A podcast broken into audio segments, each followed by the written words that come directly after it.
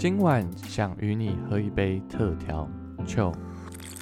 欢迎回到频道，我是世伟，很高兴今天呢又邀请到一位来自台中的朋友。那这位朋友呢，我们是在 Cloud House 上面认识的，我们好像聊了应该好几个礼拜吧。然后呃，他是一位外科医师。那今天就欢迎我们的张孟浩医师盖博来到我们当中。嗨，各位，嗨，大家好。哎、欸，那你希望你希望这一集频道我要称呼你什么？呃，可以叫我盖博，也可以叫我张孟浩了，因为我在嗯，我有一个粉专，对啊，我就直接打张孟浩这样。OK， 张医师。哎、欸，很少很少这样称呼你，我们真的都是，我还是叫你盖博好了。盖博，对啊，叫盖博就好。那大家知道你是张医师就好。对。呃，我们好像在 Clubhouse 上面也聊了几个礼拜，对不对？嗯，对，你那时候为什么有那么多时间在 Clubhouse 上面？那时候刚好疫情啊，就是我们我是出去别的医院受训，然后要回到自己的医院之后，因为刚好有疫情的关系，我们需要自主的健康管理。嗯，然后就我老婆就推荐我上来 Clubhouse， 她比我早用，所以我就刚好上来到就认识到四位这样。哦，就很很奇妙，巧合。对。对啊，那你那时候出差是去哪里啊？我是去台中的中国附医，中国医药大学的附设医院。嗯，那你去那里是有做什么吗？也是去学习，因为盖博是做一般外科嘛。对。所以你去那里大概 多, 多长的时间？我是去三个月。哦，三个月的时间，所以回到医院，医院就叫你说要隔离这样子。哦，对啊，他们就蛮要求的。所以你一回到呃自己的、呃、台中的医院以后，就开始隔离时间，然后就有机会到 Cloud House 认识大家。对啊，因为之前都没有用过，我就那时候才开始用。盖博，我想问一下，就是因为疫情啊，呃，除了隔离以外，这段期间啊，就是大家现在都在就居家在家里生活嘛，那很好奇你私底下你在家都会做什么？其实你说我还没。就是没有隔离的时候嘛。对啊，对啊。所以我还蛮宅的，因为我们其实工作蛮忙的嘛，嗯、我很会有很长的时间都在工作，嗯，就开刀啊、值班啊，都占了我大部分的生活时间。嗯，就我回家很常就只是睡觉啊，反正就陪陪老婆看个剧，然后就做一些回到家还常常要做一些就是工作上的事情，还要做就。读 paper 啊，嗯，然后做病人的资料这样。哎、欸，我想问盖博，你是嗯、呃，因为一般外科我们所知道，一般外科节奏都比较快。那你自己觉得你私底下生活也会像这样子吗？嗯、因为你们开刀都很抢时间嘛，对不对？对啊。那你自己私底下是一个慢节奏的人，嗯、还是一个快节奏的人？私底下其实蛮应该算蛮慢的，就突然变得很慢这样。对啊，总不能一直都这么紧绷。嗯，而其实一般有时候你要看，也不是全部的手术都是要抢时间，嗯，你要看它是急症手术还是癌症手术。哦，是，对，你要把它分开来。所以那种大流血啊什么的手术，你就要必须快把它的血啊赶快止输下来。可是如果是那种癌症的，你就要慢慢的把它把它弄得很干净。嗯，确保啊癌症都没有被留下来，把它就是真的都全部都。切除下来这样。嗯，所以 你, 你也是很反差，就是因为有些人他们因为在工作当中很快节奏，然后私底下就是也会影响他们的那个就是生活的步调，所以你就是变成是你休息的时候你就会放慢自己的脚步就对了。嗯，我本来是很爱睡觉啊。我还是是不是因为你值班的关系就夜班？对，也会有。嗯，那我们值班就是二十四小时啦。我们就那天上班，嗯，那个晚上就直接留在医院，嗯嗯嗯，他自己直接到隔天，所以你其实体力消耗也很大。对，哎、欸，盖博，我问你哦，因为我们这个节目其实实体录音的时候，我都会请来宾就喝一杯饮料。那你平时有喝饮料的习惯吗？有时候我不太会自己买，可是我们很常，然后护理站啊什么，他们会揪，我就会跟着订。你有喜欢的饮品吗？大部分也都，他们店我都喝茶类耶。无糖吗？不会跟孔医师一样吧？嗯、对啊，无糖或半糖啊。所以你也是因为是医师有健康导向的问题吗？也不是，嗯，不喜欢太甜而已。哦、oh, ，OK。对。那有机会我去台中的话，再请你喝一杯喽。OK 啊 ，OK。我们台中清水这边也有很好喝的。好，那到时候到时候就要去。麻烦你了。没问题。其实今天在开录前，我们今天在录之前啊，然后那个我们在录这集 podcast 之前啊，就是盖博就跟我说，哎、欸，我觉得我应该喝一杯。我说，哎、欸，怎么了？喝一杯，马上打开红酒喝。我想说，有必要吗？我第一次录 podcast 啊。哎、欸，其实外科医师录 podcast 的多吗？就你所知道的，我好像有一个学长，骨科医师，他自己好像就有一个频道。哦，他是长期经营这样子，嗯嗯嗯，他好像也是最近才开始，就是可能这半年一年才开始经营。嗯，其实我这一集找盖博来是因为我其实对外科医师也是很好奇，因为我自己啊，其实会碰到外科，就是有时候骑车啊，然后被人摔车的时候会会碰到外科医师，然后或者是去急诊室啊，因为我之前有朋友住院什么的，然后我就看到就是有那种伤势很重的病患被推到急诊室，然后我就觉得说，因为他们推进来的时候，就那个病床啊，那大家他就说，就是护理师都会叫旁边说让开、让开、让开。所以我对外科也是觉得说，我会一直有一个想象，觉得就是它是一个快节奏的。那所以也想说，透过这一集也可以让听众朋友能够知道说，一般外科主要的工作内容是什么，然后也让大家知道说。呃，外科这个职业，首先呢，其实我在预备就是要访问你的过程当中，我就想了几个很很好奇的，就想问你在你呃求学的过程当中啊，因为其实我之前有访问呃林氏鼻孔医师，我也是很好奇说当初怎么会呃决定读医学院，呃孔医师他是走感染科医师嘛，那我想问呃盖博你呃当初怎么会呃决定说呃高中要升大学的时候，你会决定说往医学院走？到后期你怎么决定选择一般外科？因为其实也有很多的选择，一般外科来讲，其实也是我觉得啦，也是争议性比较大的一个科目别。因为就像你讲的，癌症的病患啊，就像你提到的，可能比较急症的病患都会送到外科。因为我自己很不理解，有一些医师他会选择这样的科别，就是其实很容易被病人告，所以很好奇说。对，所以很 好, 好奇说，盖博你求学的这个过程的当中，呃，你是怎么样踏上医学系这条路？那你什么样的机缘下决定一般外科？我觉得求学那时候，其实大学就是高中的时候，我是读桃园的武陵高中，嗯、我还蛮感谢我那个生物老师的，嗯嗯嗯，因为我们武陵高中它其实是有前面有稍微能力分班，我是读二班，是医科班，嗯，对。然后我那三年都是当生物小老师。那我原本那时候是原本有想说要念那个生科系那种，嗯嗯，对。然后可是我们生物的老师他就说，啊，你应该既然你又想要做研究，又对生物有兴趣，所以我生物啊、理化啊其实也还不错。然后他觉得我又很热心啊什么，他就觉得他就。推我一把说，他觉得其实当医生也很适合做研究哦，对，所以那时候就这样半推半就，然后刚好成绩也 OK， 就就考哦，就考到医，考到填志愿填到医生这样。嗯嗯嗯。那后来为什么会选到外科的话，嗯，我觉得就是，其实我后来在选科系的时候有几个项目在选，因为我们其实在大学七年我。现在是已经改六年制了，我们那时候还要读七年。哦，嗯。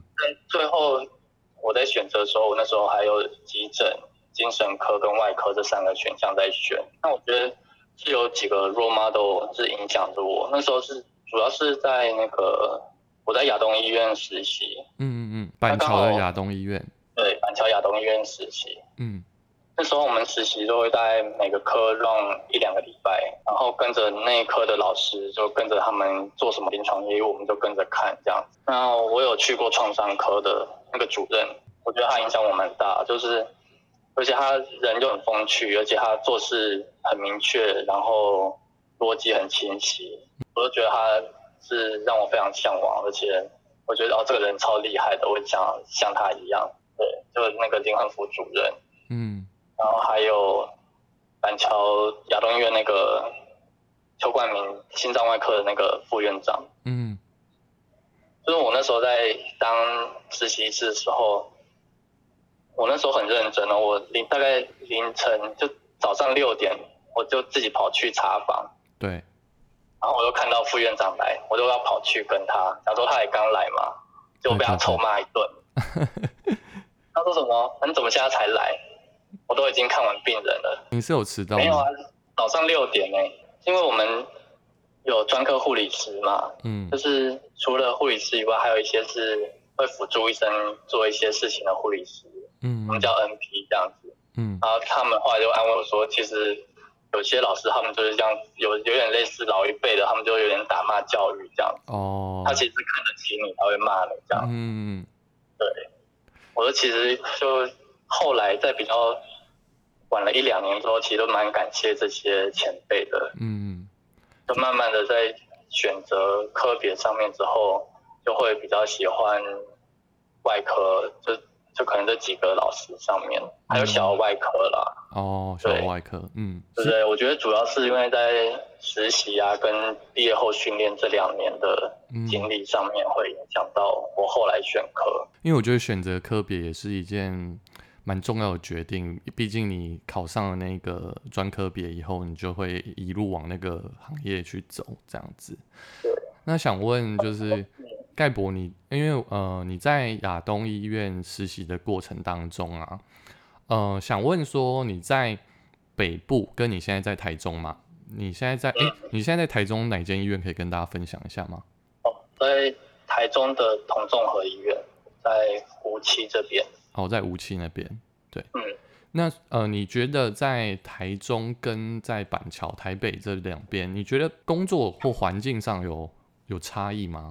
就是或者是说遇到的病人，你觉得会有差异吗？你应该是，我就会想问，应该是讲那种消费意识上面，嗯，上可能会有一些差异，是，对。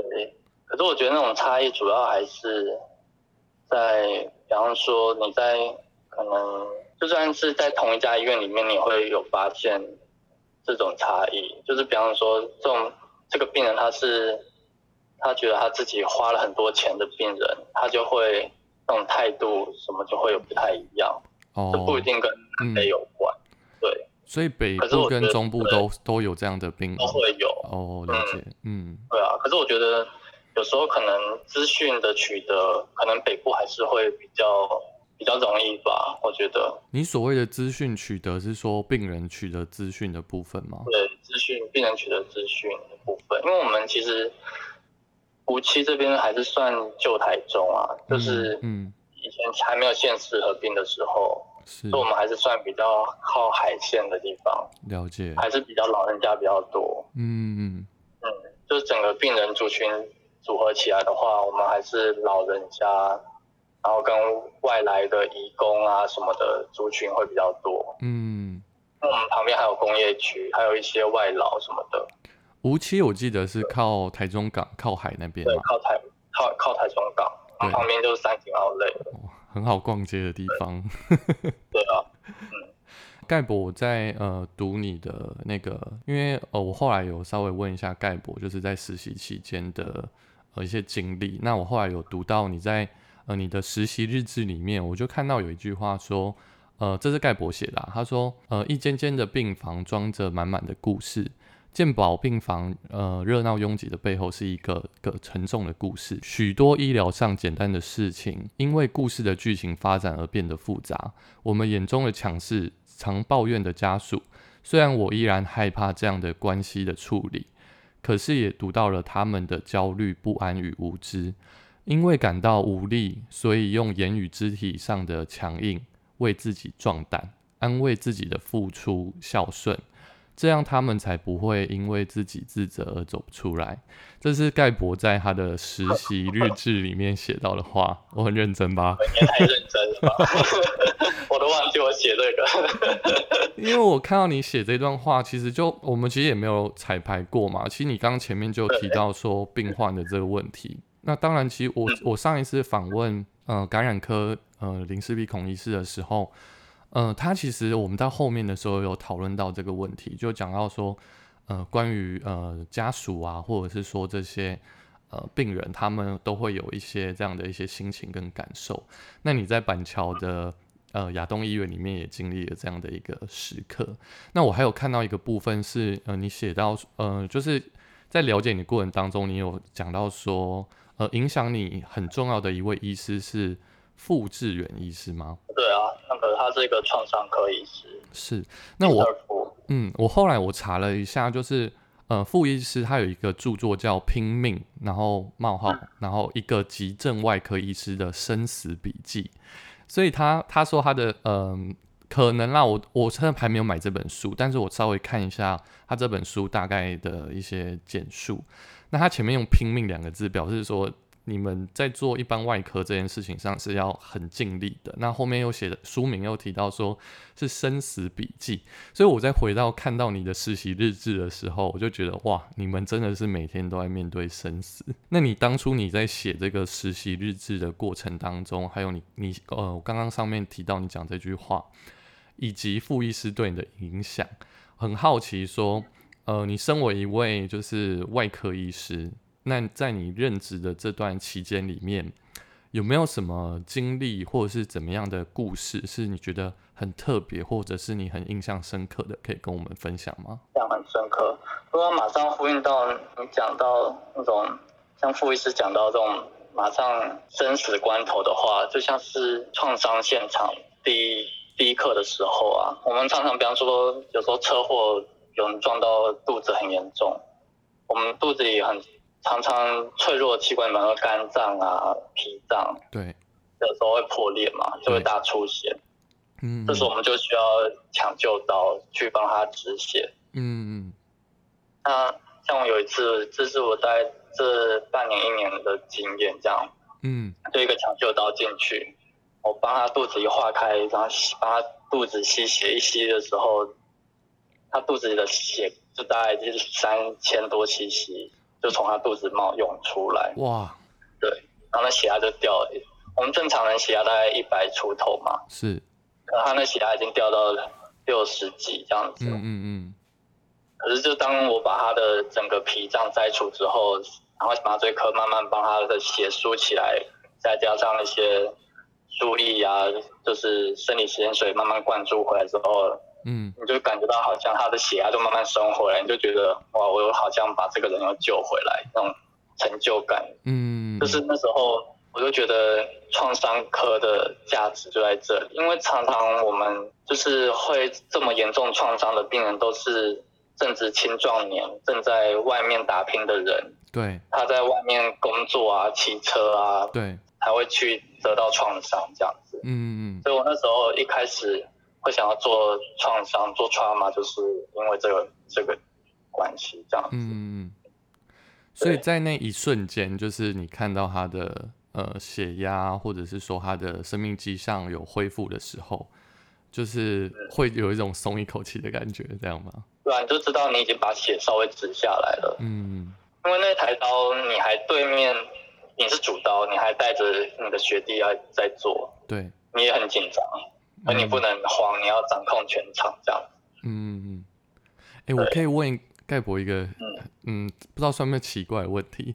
你们在手术室里面会播音乐吗？嗯，要看人。那你自己像我是会播啦，我是会播。那有些老师是不播的，有些人是会觉得会打断他的思绪。哦。那我是当背景音这样。嗯。那可是曾经有英国研究，有英国研究，可是英国研究通常都是说不太，就是当笑话。他们说什么好像会提高开刀的速度啊什么，嗯、就比较放松这样。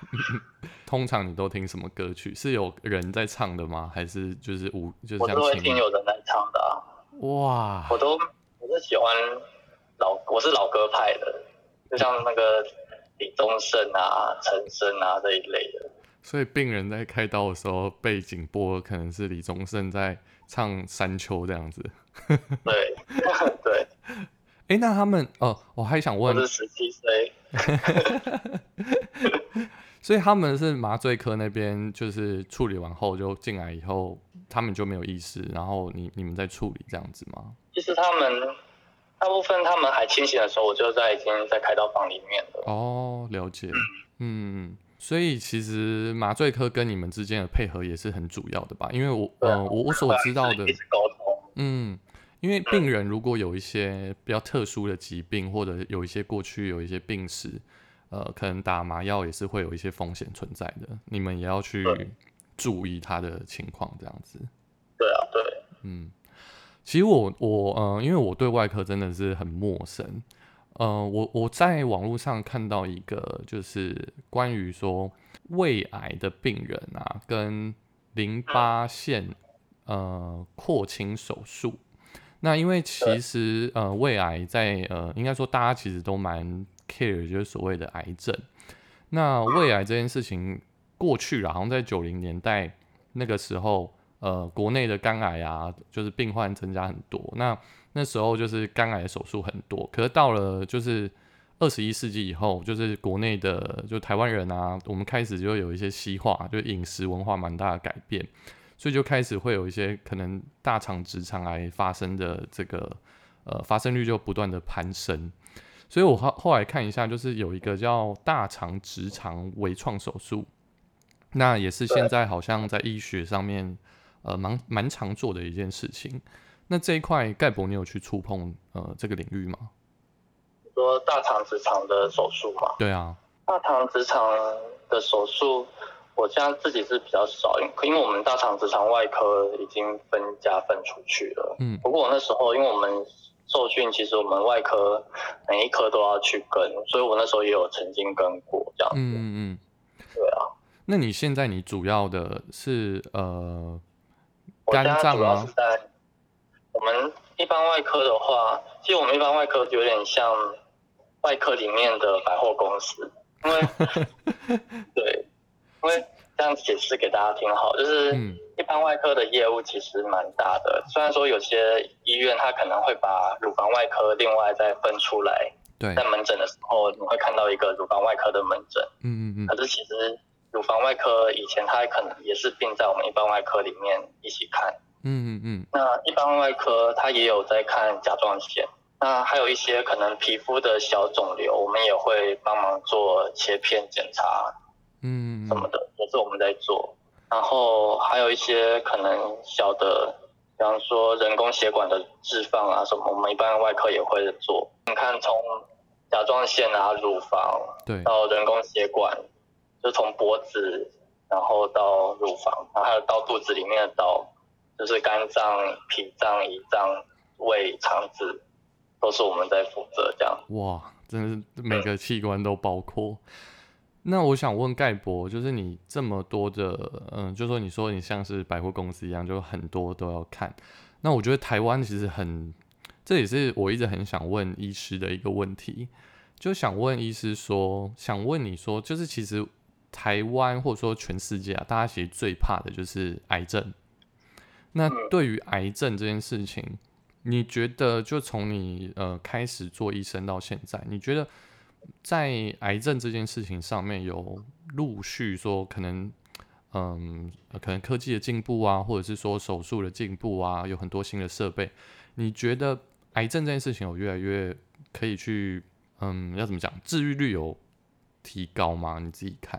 治愈率，我觉得控制率有被有提高，可是要到完全治愈又有点停滞，因为就是你刚刚讲治愈的话，它是有点在英文上是 cure， 是，可是控制它是有点跟这个疾病和平共处，它被控制住在那里，它不要嗯扩散的生活，对，不要扩散，不要到影响到我们的性命，对，这样子，对，因为有些病它可能就只能停留在这个。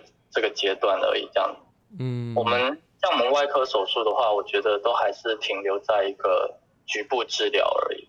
嗯，这这也不是我觉得，它是本来本质上就是这样子。因为我们，比方说我们这边有癌症嘛，我们把它切下来，我们外科也只能做切的这个动作，嗯，就只有这个局部的地方做治疗。嗯，所以很往往你什么，如果要做整个系统性治疗，还是要做内科的那些。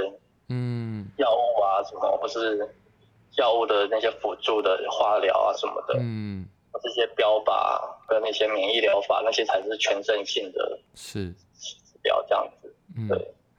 所以你比较不会碰到，就是因为嗯，我之前有看一些纪录片啦，就是他们就提到，就是呃，癌症病患他们从呃得癌症，然后到他们可能面对癌症，然后到一直恢复的过程。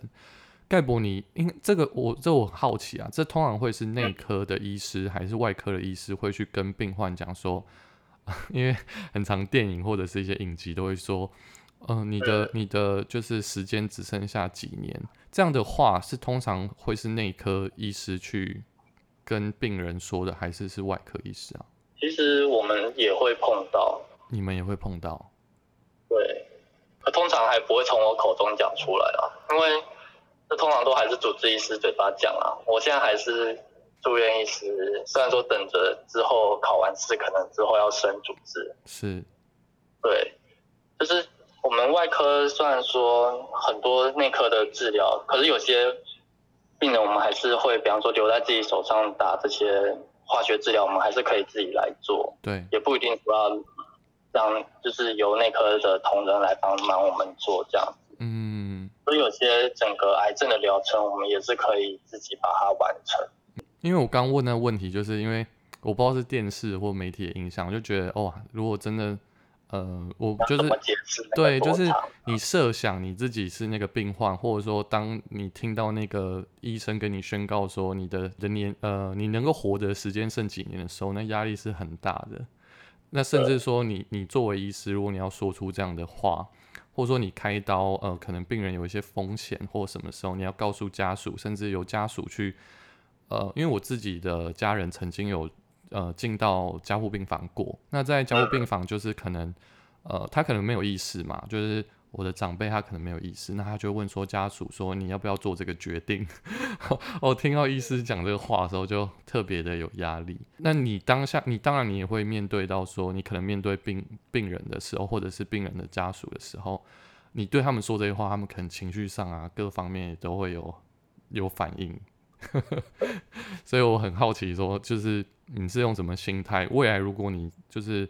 呃，变主治医师可能说出那一句话的人就是你耶。嗯，你有想过就是那个心态要怎么调整吗？其实有时候我们常常太乐观的反而是主治医师。哦，就是有时候反而嗯怎么讲，就是我们自己私底下这样聊天讲的啦。嗯，就是有时候反而我们自己主治医师会不会讲那么严重这样是吗？对，有时候我们旁观者、第三者来看的时候，反而会觉得好像最放不下，反而是那个主治医师，是他很想救活那个病人这样子。嗯, 嗯那如果有一天你呃，就是到了那个角色的时候，你觉得你会，你也会像他这样吗？我觉得不行这样子。你觉得不行这样？对啊，因为我们其实从我们住院是从 R 一 一直到现在啊，我们一直觉得。这样其实对于病人都不是一个好事情。对，对，因为其实病人他从如果是癌症的话，我们都会觉得他其实如果早点知道，他还有很多时间去可以安排他的后面的事情。嗯嗯嗯。对，尤其我觉得现在社会它越来越开放，嗯，然后如果大家对生死这个议题如果越来越能接受的话，大家可以做越多的准备，其实。应该要更开放来面对生死这个议题。对对对，嗯，就我们可能是东方人的诟病吧，就不太敢跟长辈谈生死这一块。对，就觉得触眉头啊，讲了就好像一定会发生一样。嗯嗯，对。可是可是死就是必然的啊，你出生就一定会死了。嗯嗯，对。所以也是要有一个这样的心态去面对家属那。呃，家属可能也要有这样的心态去面对生死的议题。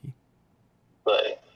哎，那张医师想问你，就是，呃，其实这个问题我在之前访问也有问过，就是呃，感染科医师，就是呃，医院都会有所谓学长学学姐吧？那呃，想问你说，你觉得就是在外科，因为我觉得这可能跟其他科别不同。我、哦、刚前面有提到，就是可能你们节奏比较快，那你们的专注度，你们在手术台上，比起可能呃一般的科别，就是开药的那样的科别来讲的话，外科医师可能就像前面讲，可能需要一些心理素质存在。那想问你说，如果今天有学弟妹，他们想要呃做外科医师。你觉得他们可能会面临到怎样的挑战？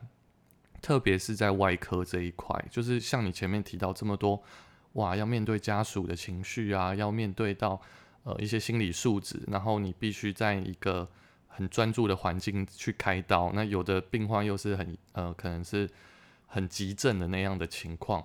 那你觉得怎样性格的人或怎样的学弟妹们，他们呃在选择医学院要选择专科的时候，哪样的人会比较适合做一般外科？哪样的人比较适合走外科？嗯，对。而其实我觉得走外科，你只要不要不要看到那些血就怕，你就可以走了、欸。哦、因为我觉得，对，你只要不要说你怕说把伤口打开的时候你就会晕倒，你就敢可以走。因为我们其实前辈就有说，你只要四肢健全，你就可以走。我们在在更早，可能三五年前的时候。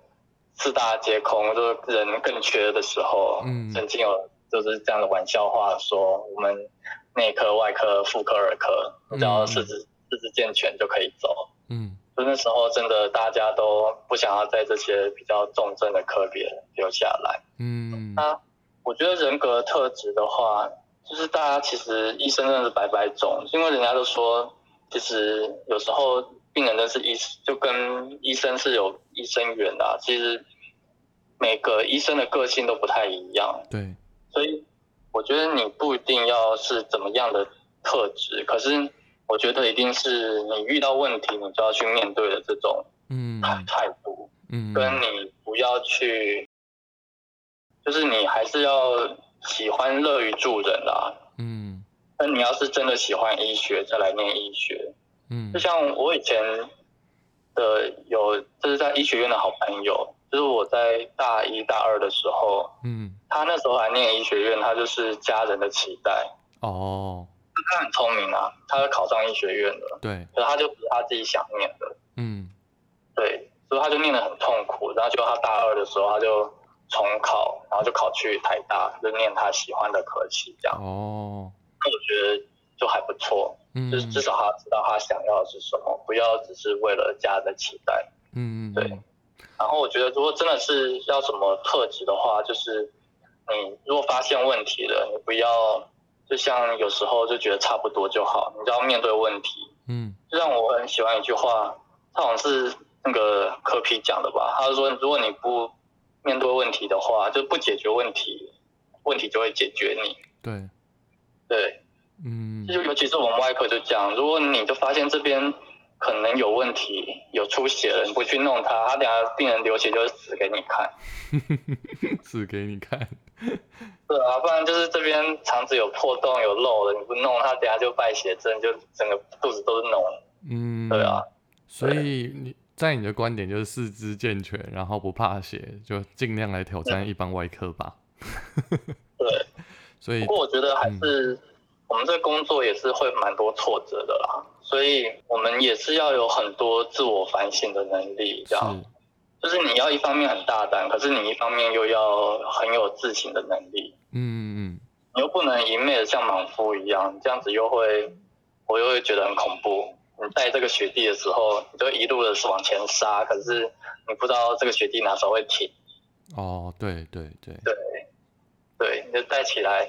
就知道他很猛，可是你不知道他哪时候 会, 会停下来的人，这样。嗯，所以我也很喜欢，就是刚刚之前跟你聊的时候有提到那个 Peter Foo 那个傅医师，他对对那时候有跟我分享过一句话，他说工作的本质就是在培养挫折的容忍度。嗯，然后他说怎么样去培养挫折的容忍度，就是不要去自我的否定，这样。嗯，我也很好奇，就是说。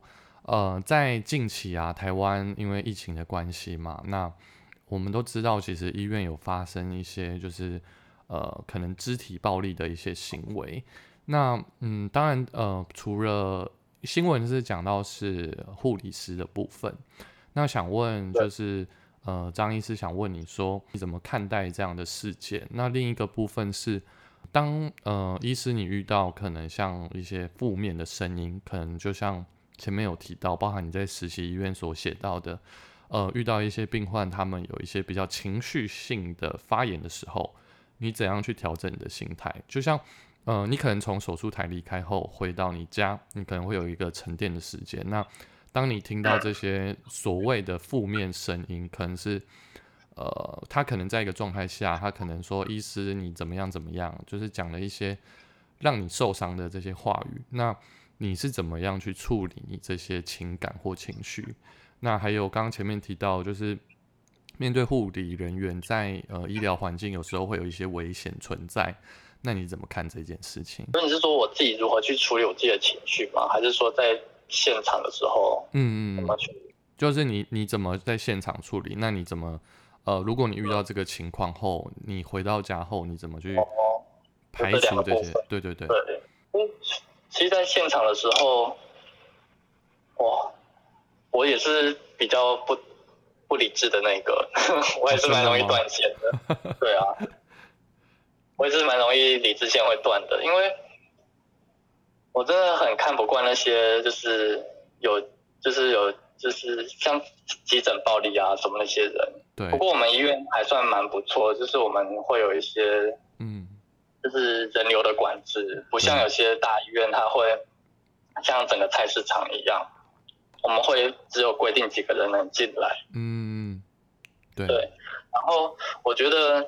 在现场的话，我们蛮就需要靠整就整个团队，就是因为他们那些家属，就像我之前想的，他们那时候都是因为情绪在了，我们有时候跟他讲理其实是讲不通的，我们就只能去打断他当时的那个想法跟终止那时候现场冲的冲突发生而已。那如果我是可能他是比方说他是针对我的话。就可能需要，我们那时候就会叫第三方，就我们也会有警卫啊什么的。所以你就是就交给警卫出面去帮忙协调这样。嗯，了解了解。对同仁啊，都还是蛮，我们自己私底下都还蛮会抒发这一块，就是大家就是离开现场之后，我们都会在私底下聊，就会一起出气这样，一起翻白眼这样。对，翻白眼，然后说哦，我刚刚怎么这么过分啊，什么的，不然回家的时候跟老婆抱怨一下这个事情，就开启小剧场模式这样子。对啊，不过其实我们都了，就是事后都会了解啊，因为这些家属他们常常都是无力感，就是他们很急，可是他们自己也做不了什么事情。对，或者尤其我们常常会。有一个名词就是说，这些是天边家属，就是那种平常都没有照顾的，嗯，然后就是真的家属生病了，他才突然冒出来，这种家属通常就比较容易会有这种这种的攻击行为，哦嗯、或是言语暴力的出现，是，或是医疗纠纷也比较容易会是在这种家属上面，嗯，就是天边家属出现，嗯，对啊，就是他们有一种弥补的心态，想说。他们以前都没有做，他现在必须得做些什么。嗯，对啊，了解。所以我们就是，就是已经他有情绪的，你现在跟他讲也讲不通，就是你也必须有时候用用点情绪呵止他，他才会听得，就是停得下来这样。哇，真的是很不容易耶。那有人说医师要高 E Q， 真的是很难呢，就是在面对那个情绪来的时候。哇，真的那个理智线真的是、啊、很不容易。我说我都觉得我快快中风了，快中风。那、呃、也想问盖博啊，因为其实台湾，嗯、呃，就是在疫情的这个底下，大家就是共体时间嘛，我们一起抗疫。那台湾的这个疫情啊，就是包含有一些北部的医院有遇到一些病床不够的状况啊，甚至有一些。防疫旅馆啊，然后把呃轻症的患者放在呃旅馆当中。那我不知道现在北部的医院，就是他们可能现在呃之前有在新闻报道说他们病床有不够啊，然后甚至可能要把一些轻症的患者可能在家里隔离，或者是到防疫旅馆里面去。那嗯，我不知道说就是在台中我不知道状况如何啦。那嗯、呃，之前你在板桥或者说在呃，荣总的这个过程当中，你有遇过说在急诊室呃人力不足，或者是说病床被占满这样的情况吗？嗯，我以前在台中荣总毕业后训练的时候，急诊室蛮常满满的啦。嗯，就是蛮拥挤的这样。那那种情况下，如果有病患要进来，嗯、或者说他想要有病床，你怎么去处理这个状况？我们说病床哦，因为我们很多急诊里面嘛，对啊对啊，我们急诊主要还是看分级的、啊，嗯，就是就是他们一定还是，比方说他是多少级数的病人，他一定他会照他的优先顺序去排，嗯、那就不是。平常都是我们会有一个减伤的护理师在前面会帮我们做这件事情。哦，对，嗯，就平常就还轮不到我这小小喽啰出来做这件事，轮不到医师出现这样子。对啊，对啊，护理师应该会先帮你们挡住这样子。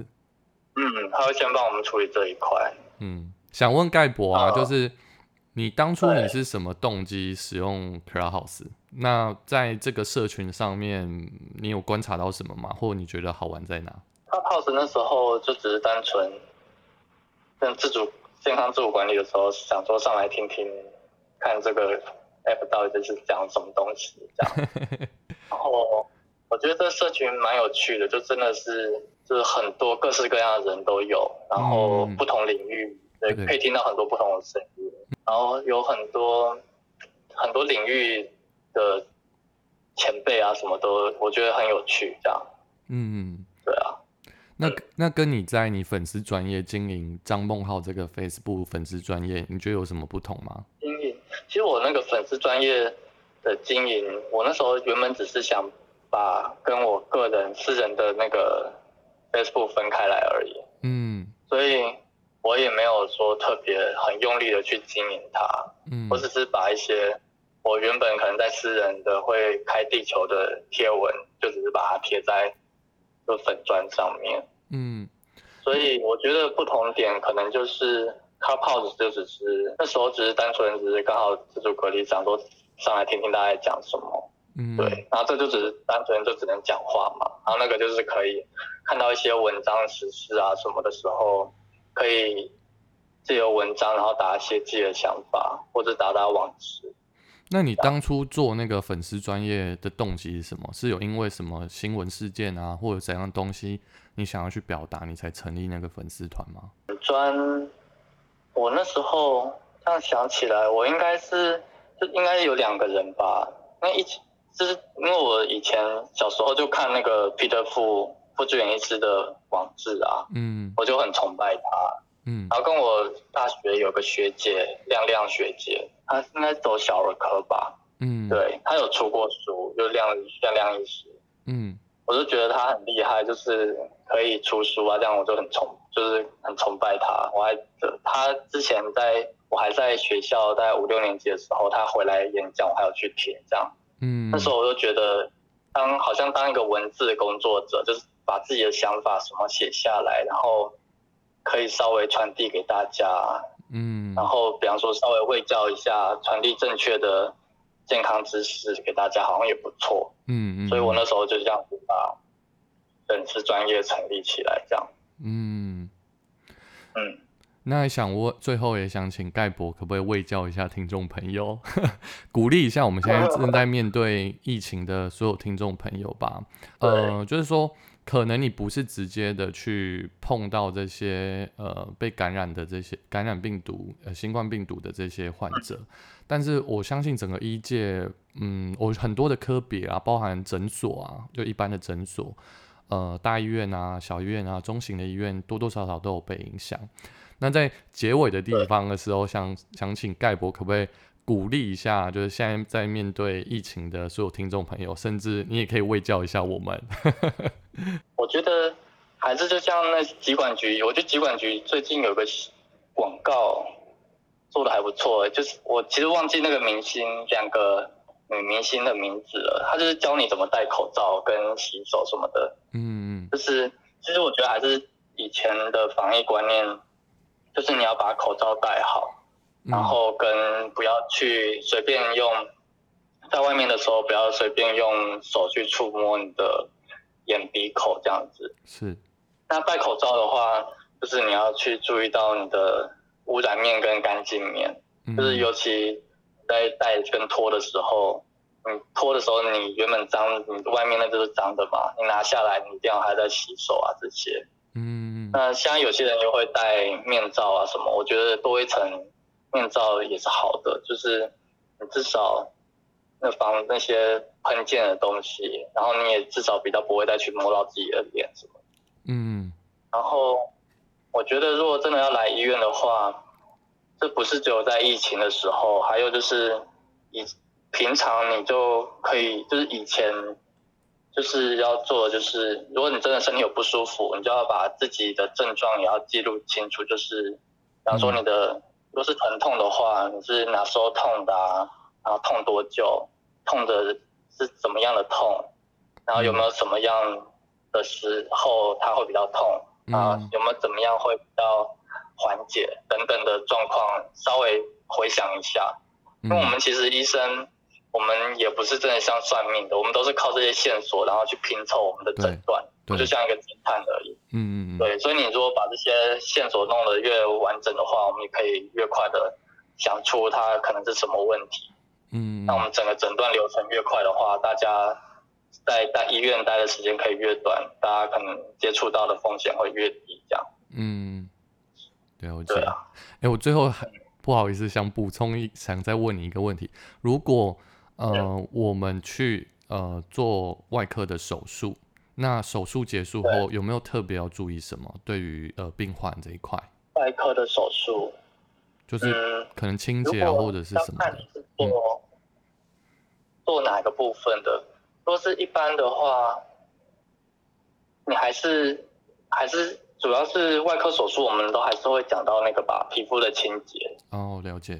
像有些有些人现在会讲说，你在手术前一天，你可以用一些那个皮肤清洁的皂啊，怎么去洗澡，嗯、对于手术后的皮肤的那个伤口的感染会有帮助，嗯嗯嗯，就是比较不容易伤口的感染。对对，那有些医院它会有卖一些相关的用品来，就是让你在手术前一天来洗澡这样。嗯，那不同的科别，像我们肚子的科别的话，我们肚子科别的话，你就要注意，你开完刀的饮食啊什么就会必须要注意。嗯，了解，嗯、就是吃的东西。术后、嗯，对啊，你术后的话，我们的肠子恢复蠕动什么都会稍微受到影响，你还要注意会不会有恶心呕吐什么的。嗯嗯，那就不太一样，跟如果你车祸只是撞到骨科，那又不太一样。因为我们都有都有伤口，所以应该皮肤是最每个都会都会遇到的，所以皮肤一定是每个外科都会遇到。谢谢盖博，谢谢，谢谢思梅，谢谢张医师来到我们当中。那如果说我们想要呃找找到张梦皓医师的话，我们可以到哪边找到你 ？I G 吗 ？Facebook 吗？ Oh, 对 ，I G 跟 Facebook 都有。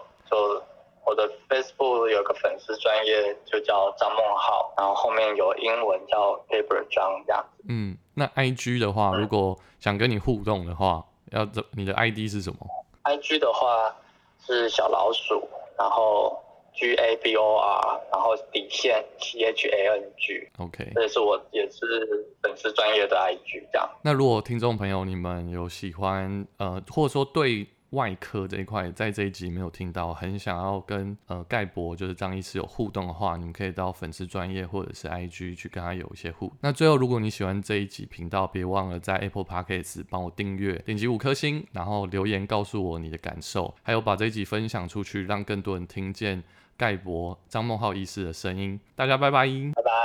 那现在就开放举手时间。靠吗？哎，张医师你好，我想请问一下，呃，比如说外科医生，呃，他因为呃，我我因为我是在香港哦，呃，香港还有脑外科跟比如说泌尿科、泌尿科，那那你们是怎样分的呢？谢谢。啊、呃，我们也有这样分啊，我们这边脑外科叫神经外科，我们也是有叫泌尿外科，这些都是在外科里面的次专科。像我刚刚讲，一般外科也是次专科，那一般外科其实也有人叫做消化外科，这样子都是在大外科里面的次专科。所以，所以呃，我想知道，就比如说你们读读完了普通医生以后，再转再再进一步变成专业医师的时候，那你们是怎么分？哦，我想做脑外科或者泌尿科的外科，还是什么？其他的外科呢？哦，就是我们像我以前读七年的时候，其实是每一个科你都要念，这些知识是你全部都要去摄取的。可是你到最后的时候，你才会去慢慢去想说你自己要定在哪一个方向。在台湾的话，是外科训练是四年可以考外科专科，就四年训练结束的时候考外专。可是像你刚刚讲的脑外科的话，它其实它的训练跟外科专科又不太一样，它在一开始就跟我们外专是有点独立出来。因为脑外科它训练的时间比较长，它需要七年，所以它是独立招生，它跟我们外专是有点分开来的。那像我们，我前面我已经，我现在是第五年嘛，所以我四年结束之后，我考完外科专科，然后我再去再去受训我的次专科，要是看我要是心脏外科还是消化外科，还是我是整形外科什么的，然后我再去考我的次专科这样子。哦，好的，明白，谢谢。嗯，谢谢。好，谢谢。